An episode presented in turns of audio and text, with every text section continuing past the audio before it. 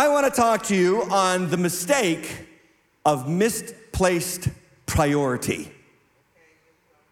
I don't like the title, and I'm the one that came up with it. It seems negative. I don't want to do negative stuff, but it is a common mistake to misplace our priority. Now, some of you are like, don't you mean priorities? As in plural? No. The singularity of the word priority is intentional because Christians must have one priority. God's people must have one, not many, one. And everything else is tethered to the one. Some of you live like this. You say, well, God comes first, and then his family, and then his work, and then it's, you know, my, my community and recreational activities. So I've got this priority list. I've got this, I've got this hierarchy of things that I put in order. That's not the way to live. You know what you got to do? You got to put God in the center. He's, ev- he's tied to everything.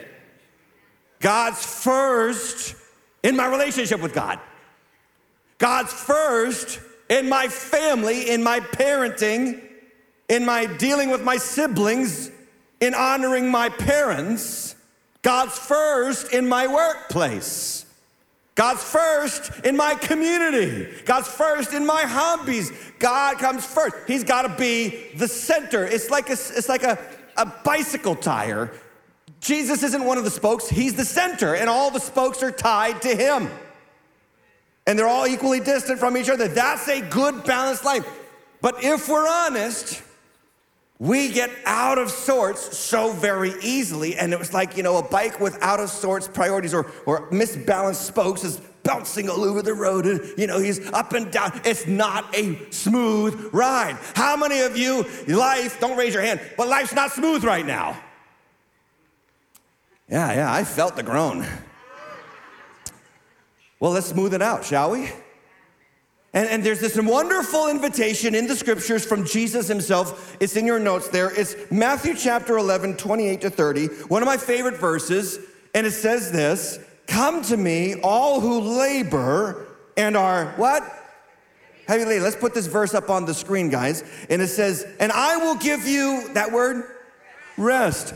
Rest was part of the creation event. Six days God worked, and on the seventh day, God rested. So the Bible talks about the rest that the land had once Joshua occupied it for the people of Israel.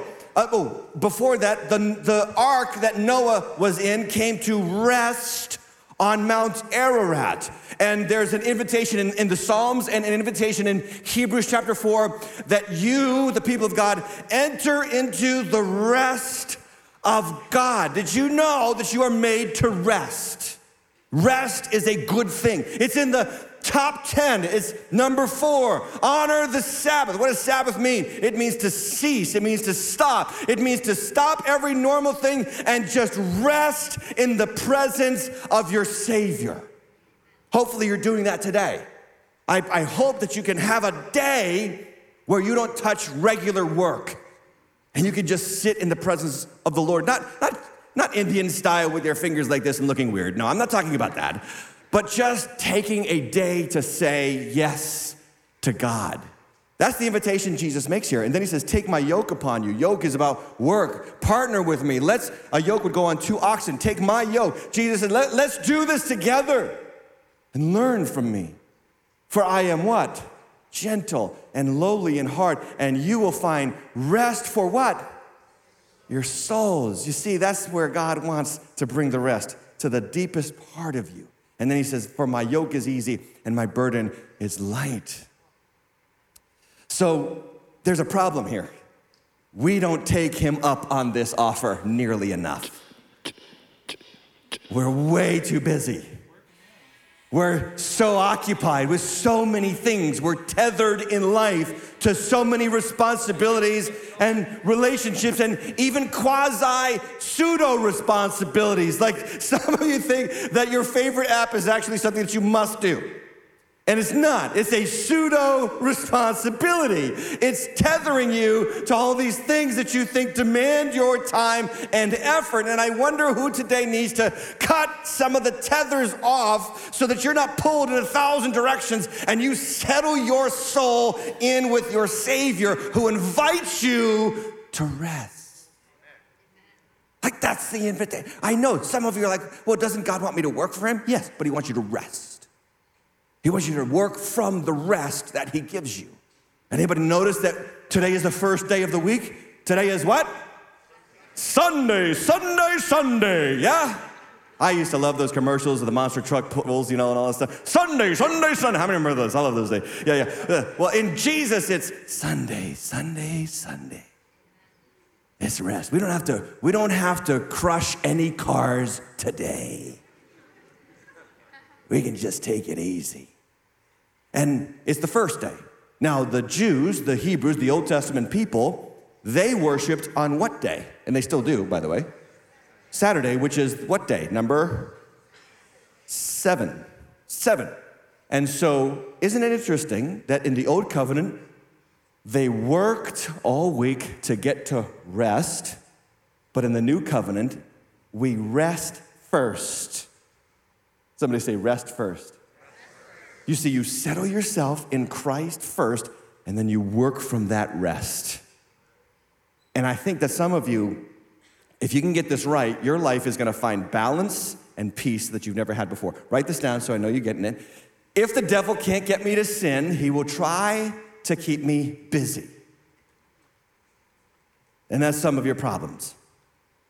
You're pulled in all kinds of directions. You're pulled in your family life in several directions. You're trying to please everybody. You're pulled in your workplace. You're always trying to, you know, I don't know, win people's approval. You're stressed about things that aren't even in your domain, and you're always stressed about so many other, or, or maybe in your community, you're, you're obsessed with having the perfect image in your community, the house with the kids, the dogs, the two car garage, the white picket fence. I must. And you're just constantly chasing. Or, or, some of you, you're involved in the stock market and your whole week is just like a up and down. You're just a mental mess because every nick, tip, uh, tick up and every tick down is another tick on your heart. And or, or some of you, you're just, you've got multiple children and they're different and you're stressed because they're fighting each other and you're fighting them and then they have all these activities and you got to make sure that they're not blaming you for their mental problems later in life. So you take them to everything you possibly can and then you have to worry about sicknesses and you have to worry about diseases and you have to worry and then you have to worry about washington d.c and some of you that's, that's me. You're always worried about washington d.c what are they doing? Those nutcases what are they doing to us? Anybody with me on that if you're not careful, you just get so busy with things that don't matter, you'll forget about the one who does. I'm to look at somebody who did, and it's in Luke chapter 10. Stand with me at all locations. I'm to give you a heads up. I don't like this passage. This one bugs me. Because I am somebody in this passage, and some of you are somebody in this passage. And it's the person who gets rebuked in this passage. So today we're going to talk to one particular kind of person today. And that person's name in this passage is Martha. So let's read it together. Verse 38. Now, as they went on their way, Jesus entered a village, and a woman named Martha welcomed him into her house. And she had a sister called what? Mary, who sat at the Lord's feet and listened to his teaching. But Mar- Martha was distracted with much serving, and she went up to him and said, Lord, do you not care that my sister has left me to serve alone. Tell her then to help me. But the Lord answered her, Martha, Martha. When Jesus says your name twice, watch out. You are anxious and troubled about many things. Listen to that again. You are anxious and troubled about many things. Some of you, you are anxious and troubled about many things. But one thing is necessary one thing is necessary. Mary has chosen the good portion, which will not be taken from her.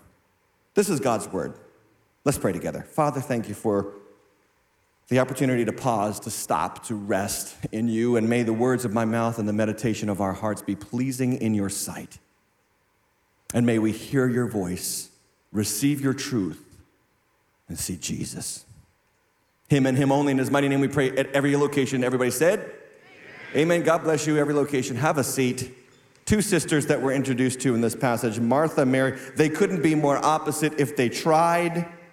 We know that they live in Bethany. Bethany is a village two miles east of Jerusalem. It's still there to this day. There is a place that you can go to in Bethany. It's called Lazarus' tomb. We don't know if it was really Lazarus' tomb, but this is where Lazarus was raised from the dead a week before Jesus' final week in Jerusalem. And so, what has happened in the Gospel of Luke? Let's take a look at the context of the Gospel of Luke. We're in Luke's Gospel, we're in chapter 10.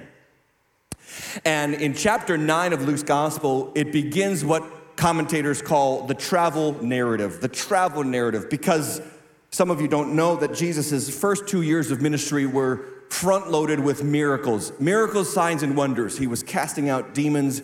He was uh, raising the dead. He was feeding the thousands with small lunches, and, and he was doing wonders before the people um, to, to bring them to the truth. And, and so, at the end of about two years of doing this, uh, he knew that his time was coming to an end. He didn't come to show off and to do a bunch of miracles, he came to die for our sins. Amen? That's why Jesus came. The cross wasn't an accident. Uh, it didn't happen to Jesus. The cross wasn't a defeat. The cross wasn't, you know, well, they rejected. God tried and he put his best effort out there and people, no, no, no. The cross was on purpose.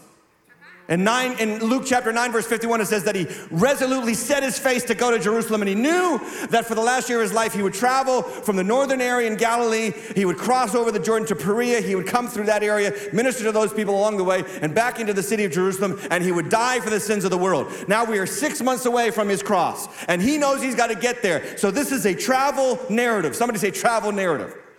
He's on the way to the cross. And you can imagine that he's got things on his mind. He's got heaviness in his heart. He knows that he's going to be separated from the Father. He knows that the sins of the world are going to be placed on his shoulder. Your sins and my sins are going to be placed on his shoulder. The heaviness of this responsibility. And he's walking, and, and, and that's how Luke introduces this text to us in verse 38. Look with me again. It says, As they went on their way. So this is on the way to the cross. And he comes to a village and a woman named Martha. And Martha is one of those people that you just gotta love because she's the kind of person who sees a need and meets it. I love these people. They get the job done. She sees Jesus and she just decides, I'm gonna bring him into my house. He looks like he could use a meal. He looks like he could use a place to sleep, and we're gonna, we're gonna bring him home and we're gonna take care of him because this guy's got a heavy load. And so Martha is some of you. Martha is a type A personality, the doer, the hostess with the mostest. She's on top of it. She is head of the party planning committee. She gets annoyed with Phyllis when Phyllis messes up the color of the streamers. Amen. Anybody know what I'm talking about? Any office fans out there? She is a doer.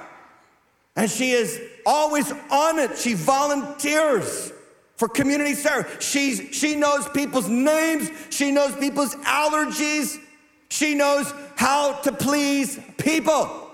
And she's an accomplished woman, and she's the older sister because her name comes first in the text. And so there's a good chance, by the way, that she's also a widow. So her husband probably died, and she's living now with her sister Mary and Lazarus, her brother and they welcome Jesus in. And, and, I think there are many Marthas in all of our locations in this place. Uh, if you are a Martha, type A, get her done, and, and maybe you're a guy and you're like, well, I'm not a woman, and so I don't identify as a woman either. And so, you know, uh, so just let's call you a uh, Marty, okay? So if you're a, a Marty or a Martha, can you just raise your hand? Let me see all the, look at how quickly the hands raised. Look at that. They're like, yep, that's me. He said, raise your hand, and I'm gonna put my hand right up. There we go. That's the, that's the job that I have been given, and I will do it to the best of my ability. And so um, I hear you because that's me. I'm a doer, I'm an accomplisher, and I like that. And she is the woman who introduces Jesus to her house. And then the scripture says that she had a sister, verse 39, and the sister's name is Mary. And here's Mary Mary is the contemplative one. Mary is the one who's just going with the moment. She's living in the moment. She's absorbing the presence of, she's sitting at his feet and she's listening and she's, she is an experience oriented person. She just loves to absorb the Lord. Any Marys in the house, they don't raise their hands, you see, because they're just in, they're just in the moment. They're, yes, that's me. Okay, I've been giving you Bible study pro tips all series long. Let me give you number five today. Here we go. Play the part of the character of each story. You are invited to see yourself somewhere in the spectrum of Martha, the doer, and Mary, the beer. R.C. Sproul taught this passage and he said, uh, Martha is a doobie and Mary is a BB. Are you a doobie or a BB? Are you a getter, get it done, or are you a be in the moment kind of person? And, and some of you, it's one end to the other. And, and, and if I'm in the house that day, Martha has me impressed. Yeah? No, Jesus didn't ask to stay with them. She welcomed Jesus. Hey, Jesus, I got a place for you to stay. Secondly, it's, and how many know it's a pain to have people over? You know, this is why you don't do it. This is why so many people don't want to be small group leaders. You mean I have to have people in my home every week? And how many are thankful for their small group leader at Waters Church who opens their doors every week? Come on, let's give them a praise. Thank you so much, every location. Those are the heroes of our church because it is a pain to have people over. But she opens her doors for Jesus. And then she gets busy. And she, she cooks and she bakes and she's serving and she's, and she's doing all of this for Jesus. And so, in my opinion, Martha is the hero, but in Jesus' estimation, Martha's the one who needs to be rebuked in this moment. And I don't, I don't understand that because I would think, you know, she's doing all this for you, Jesus, and maybe you could show a little bit of appreciation, and that would be good. But here's what she did she, she's, she's begging us to ask the same question that I've been asking myself all this week are you making the mistake of misplaced priorities where everything takes your time and you give no time to the Lord? What does that look like? Well, Martha is exhibit A. Write this down. There's three signs from Martha's life. Sign number one, you've got a misplaced priority. Number one, I have many distractions. I have many distractions. I've got things pulling on me constantly. And that's what I hate about these phones and I know I have the watch, and some of you are like, you're a big fat hypocrite because you got the watch that also notifies you about what's going on your phone. And I understand that is true because the watch always just kind of pulls at you. Ding! Somebody liked your Facebook post. Ooh, who? Hey, look. Oh, with them again. I don't care. You know, move on, right? Oh, it was mom. She's supposed to like my Facebook post. Ding, you know, you've, you've got an appointment coming up. Oh, I don't want to do that appointment. Oh, I don't want to go to that meeting. And uh, ding, and, and this is our life today. Uh, and technology has just wormed its way into our souls. And that's what happens when you're a Martha. You're just, you're pulled in all kinds of directions. Look at how the text says it in verse 40, the first part of the verse. It says, But Martha was distracted. Somebody say distracted.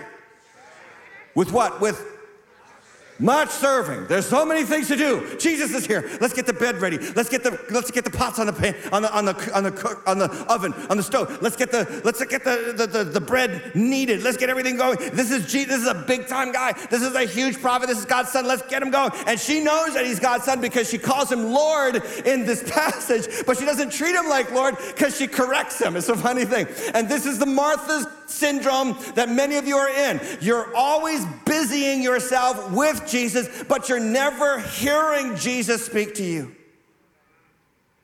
You're, you're obsessed with what you do for him instead of rooting yourself in what he's done for you. The word distracted in the Greek is perispao, and it means to be pulled as in a leash. It's like a leash on her neck, and she's just, and she's not, she doesn't got one leash, she's got like several leashes, and they're pulling her in all kinds of directions. Blaise Pascal, a French philosopher and scientist, said, he said that the, the, the sole cause of man's unhappiness is that he does not know how to stay quietly in his room. I, I, I'm like that. here's what I did this week to prepare for this message I tried to be a Mary. And so I got my phone off and I took my watch off and I moved to the center of my office and I did this follow me camera. And I sat like this. And uh, I learned a couple things. Number one, after 40, this, this position is intolerable. This is very painful. right now, every muscle in my body wants me to stand up. And I, so I just kind of did this instead. and I just sat and I was like, okay, what, what is it like to be Mary, where we're not letting everything pull on us? When did you do this last? I bet it's been months. I bet you some of you, you've never done it. But Jesus says, this is the one thing that's necessary. One of the Bible pro tips that I gave you was repeated themes and keys, key th- phrases in a Bible book. One of the key phrases in Luke's gospel is necessary. So this passage ties to one of the themes of Luke's gospel. It is necessary that you, you pause with God. And some of you, I'm so excited for you because you're going to start a new habit. I know you're going to start a new habit because you really appreciate the preaching and teaching of God's word at this church. That was a terrible amen, but I'm going to take it. I'll take the two or three people who are still listening, okay? You're going to start a new habit now to stop what you're doing in life and spend time in the presence of Jesus. Amen. This could change your life. Because there's a lot of problems that Martha's got going on. She's, again, measuring her life, listen to this again, by what she does for God instead of what God has done for her. Now, that leads to some problems. Look at verse 40. She went up to Jesus and said to him, Lord, how many of you ever said this to the Lord? Do you not care? He's the Lord. He loves you. He made you. Of course, He cares. But sometimes in life, we feel like He doesn't care. And Martha is she's in a trap. It's a trap I'm going to get to in just a moment. Let me unpack the past. Do you not care that my sister has left me to serve alone? Oh, Martha, Martha, Martha. Three traps of busyness, write these down. Three traps of busyness that she's in. Number one, she's in the performance trap. The performance trap. Number one, I must do, I must perform, I must achieve. I've got to have a 4.0 or I don't feel like I'm worthy. I've got to have the kids in order and disciplined, or I'll feel like a failure as a parent. I've got to get into that. I've got to get into that school, or I'm worthless. And some of you, that is your trap because you have set up these idols. And how many know that idols in your life can be good things? They're not always bad things, they're not always sin. They're not always the big three of sex, drugs, and rock and roll. Sometimes an idol is the perfect Christian family. And, and to break you free from that idol, God gives you one of those children. You know what I'm talking about. The one you, you think, well, I don't know where you came from, but you didn't come from me. And God's like, no, he came from me. That's my gift to you to break you free of thinking that your life will be complete if you have the perfect Christian family. Performance trap leads to the comparison trap, number two. Because when, we're, when, when our life is about performance, then we're always looking at other people. Lord, don't you care that my sister? Isn't it funny that she's talking about her sister more than she's talking about her? This is, this is when you're a Martha. and This is the distraction. These are the leashes on your neck. Lord, look at them. Why do you bless them and not me? Don't you see what I have done for you? Don't you see how I have served you? Oh, what did the prodigal son's brother say when the prodigal son came home and they threw a party and the father was so excited to have his son home? And then he saw that somebody was missing in the party. He said, I have two sons. Where's the other one? And he found out that the oldest son was still in the field working. And so the father goes out of the, out of the house, out of the party, and comes to the older son and says, Come on home. Your, son, your brother is home. And what does that older brother say? This son of yours has wasted your inheritance with prostitutes and wild living. And all my life I've served you. And there's another passage, there's another translation that says, I've slaved for you and you've given me nothing. Performance trap leads to comparison trap. Some of you, that's where you are. You, are not the bad guy or the bad girl. You're the good guy or the good girl. You're the good Christian who thinks that you deserve more because of how you've done for God. Can I tell you that God does not need your performance? What kind of God needs you to perform? A God of your own making. We don't serve a God who is pleased with our offerings and pleased with our sacrifices. We're not gonna fast as a church to show God that we really love Him. No, we're gonna fast as a church to show God that we really need Him. God does not need me to preach. Did you know that? He can find somebody else. There's a passage in Numbers where there was a donkey that preached at a prophet. God can use a God can open the, the mouth of a donkey to preach the word of God. That's a humbling reminder that it is not what I bring to the table, it is what God brings to the table. It is not what you've done, it's what He's done. It's not about your good works, it's about the cross of Jesus Christ. And the comparison trap will lead to the entitlement trap. And it's hard to get out of the entitlement trap.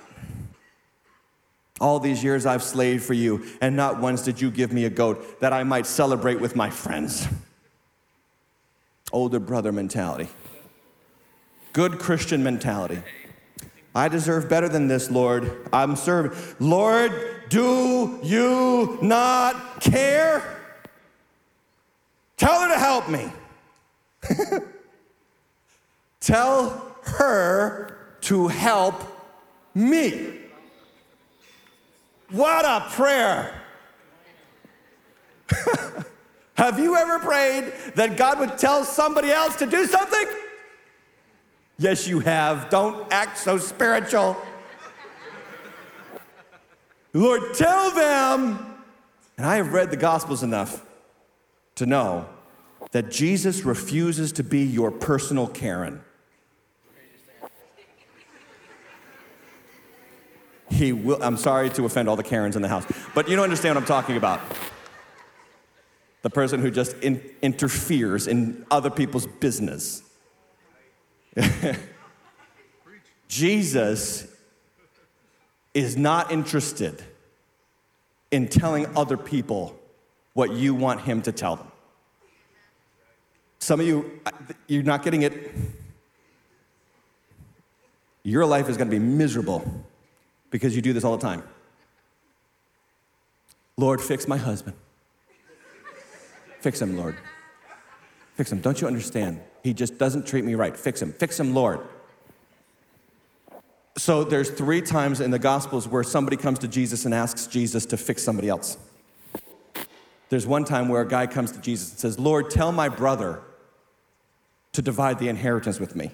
And then Jesus unloads on greed and he directs it at the guy who asked the question. The answer is be on your guard against all kinds of greed because you can be poor and greedy at the same time. I know Washington, D.C. won't tell you that. But Jesus will tell you that you can be poor and greedy. Because it's not about a financial, it's not about a financial balance in your checking account. It's about a spiritual condition in your heart.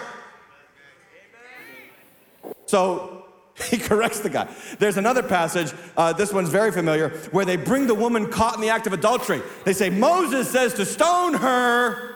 And what does Jesus do? Let him who is without sin go ahead. And then, yeah, and then what happens? Dunk, dunk, dunk, dunk, dunk, dunk. All the rocks start hitting the sand.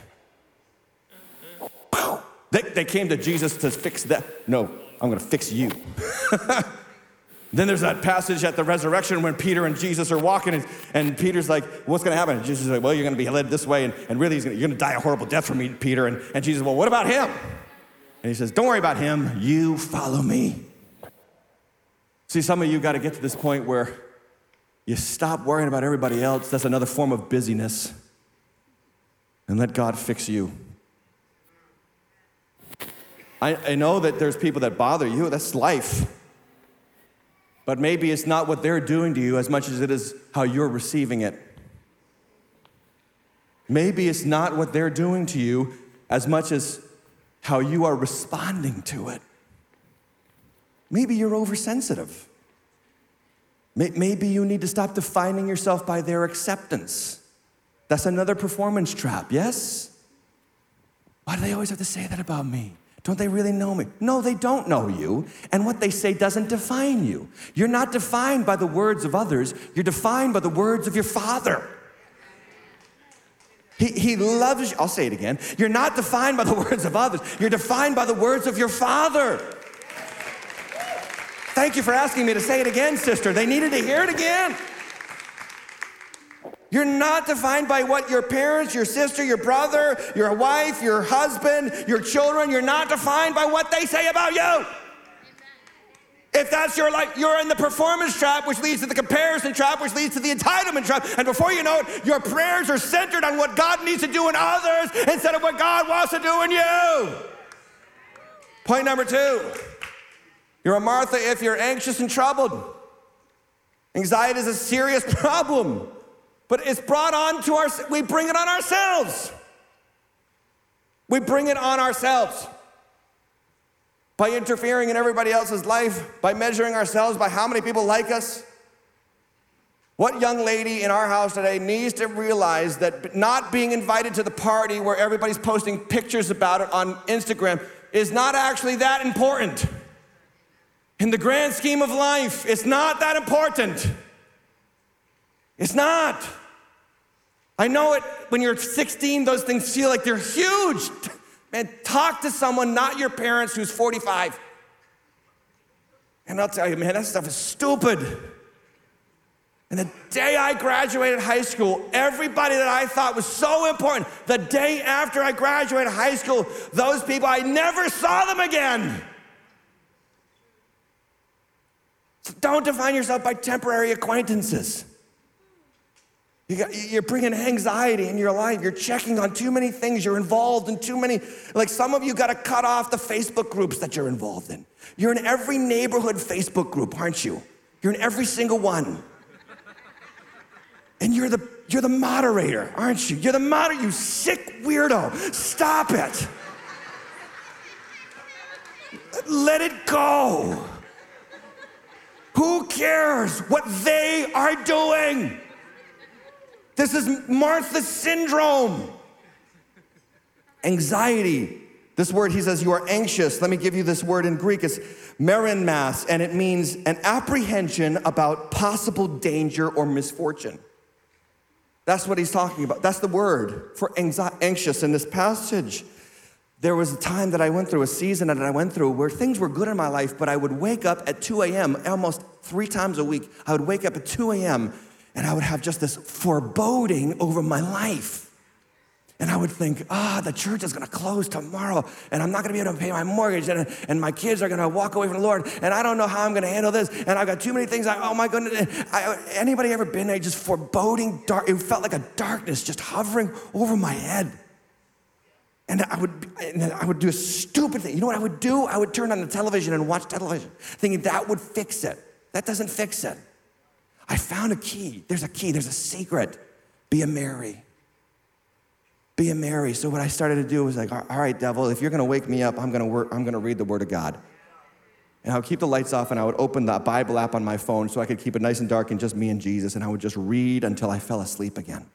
It was amazing how I would only have to get through like one or two chapters, and I'd be tired. And I fell into the sweet peace of Jesus. The Bible says that he gives sleep to his beloved. You ever think about the Bible tells us that God wants to give you good sleep.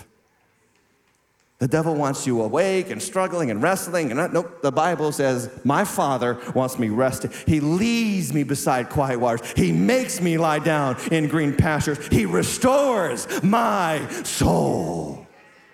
That's my Father. You are anxious and you are troubled. The word troubled means uh, emotionally upset. So she's, she's thinking about misfortune and she's upset emotionally. How did she get here? She based her life on what she did instead of what God came to do for her. On the way to the, Jesus on the way to give his blood for her. And she's measuring her life against her sister and against what she's done. Number three, you're a Mary, write this down. Your life is complicated, too complicated. That's point number three. My life is too complicated. Because what does Jesus say? He says, You're anxious and you're troubled about what? Many things. And, and this is the Mary syndrome. How many know that anxieties have babies? You, you, you're worrying about one thing that leads to another thing that leads to another thing, and then before you know it, you've given yourself a to do list that's a mile long. Because one anxiety. How am I going to pay my rent today? Oh my gosh, if I can't pay my rent, how am I going to buy food? And I'm, if I can't buy food, how am I going to survive? And if I can't survive, how am I going to take care of this? How am I going to do that? I'm I don't know. What. And before you know, you, you, you've, let the, you've let the brain in league with the devil build a generational kind of like, you know, system inside of you that just causes you to panic constantly about so many. You've got multiple leashes on your neck pulling you in multiple directions. And, and what I know about my life, and I've got dogs, and uh, what I love about them, I don't, I don't want them. Pastor Shane and Marianne forced me to get dogs. And I blame them, but these, these dogs love to be with me. And in the morning, in my favorite time of the day, Cheryl gets out of bed a little bit earlier than me. And as soon as she gets out of bed and goes into the living room, the dogs know that's the sign. There's space next to master. And before I know it, I feel a little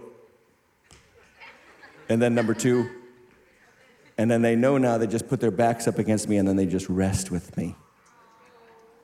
And then they wait for me to turn over and then I like pet them and then they lick my face and I throw them off the bed. you know,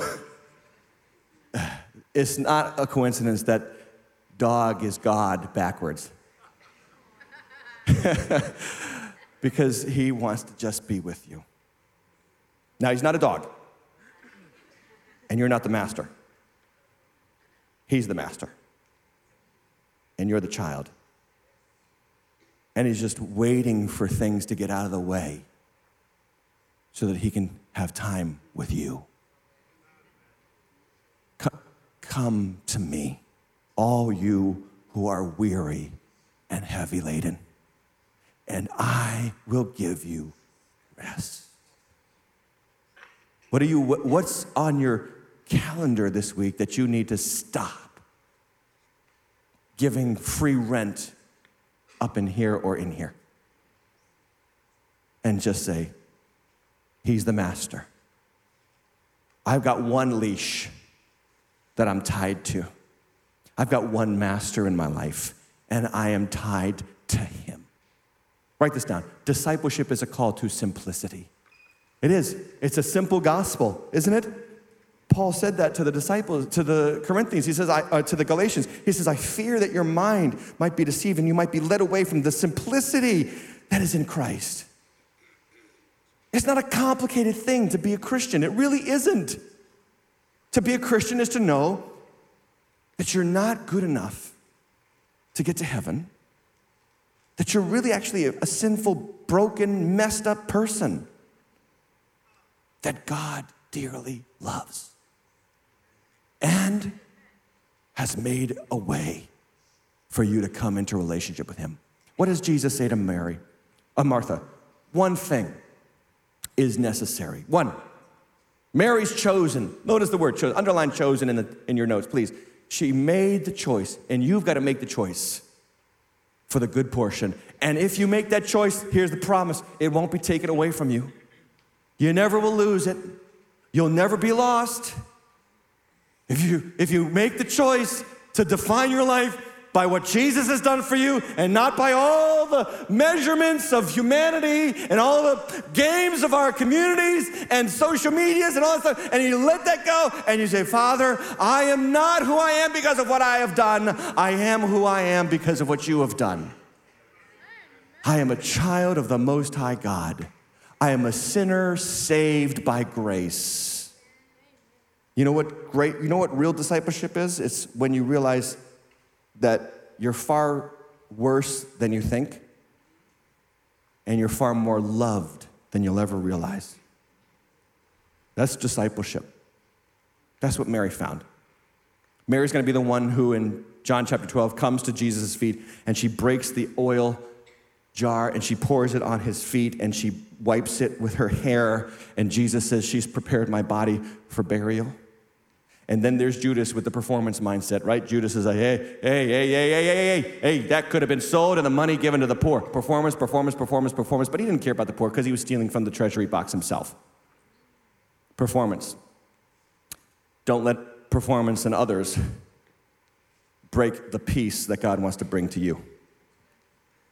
What did David say in Psalm 27? One thing I have asked, one thing I have asked, Psalm 27 4 that I will seek after, that I may dwell in the house of the Lord all the days of my life. What did Paul say in Philippians 3:13? He says, "One thing I do, forgetting what is behind and all my measurements in the world of the Pharisees and the religious people and all that stuff, all that Judaism about measuring who I went to school with and where I studied and how many advantages, I, uh, what tribe I was from. I, I forget all that and I press on toward the goal, the prize of the upward call of Jesus Christ. Christianity is not a program. Christianity is a person.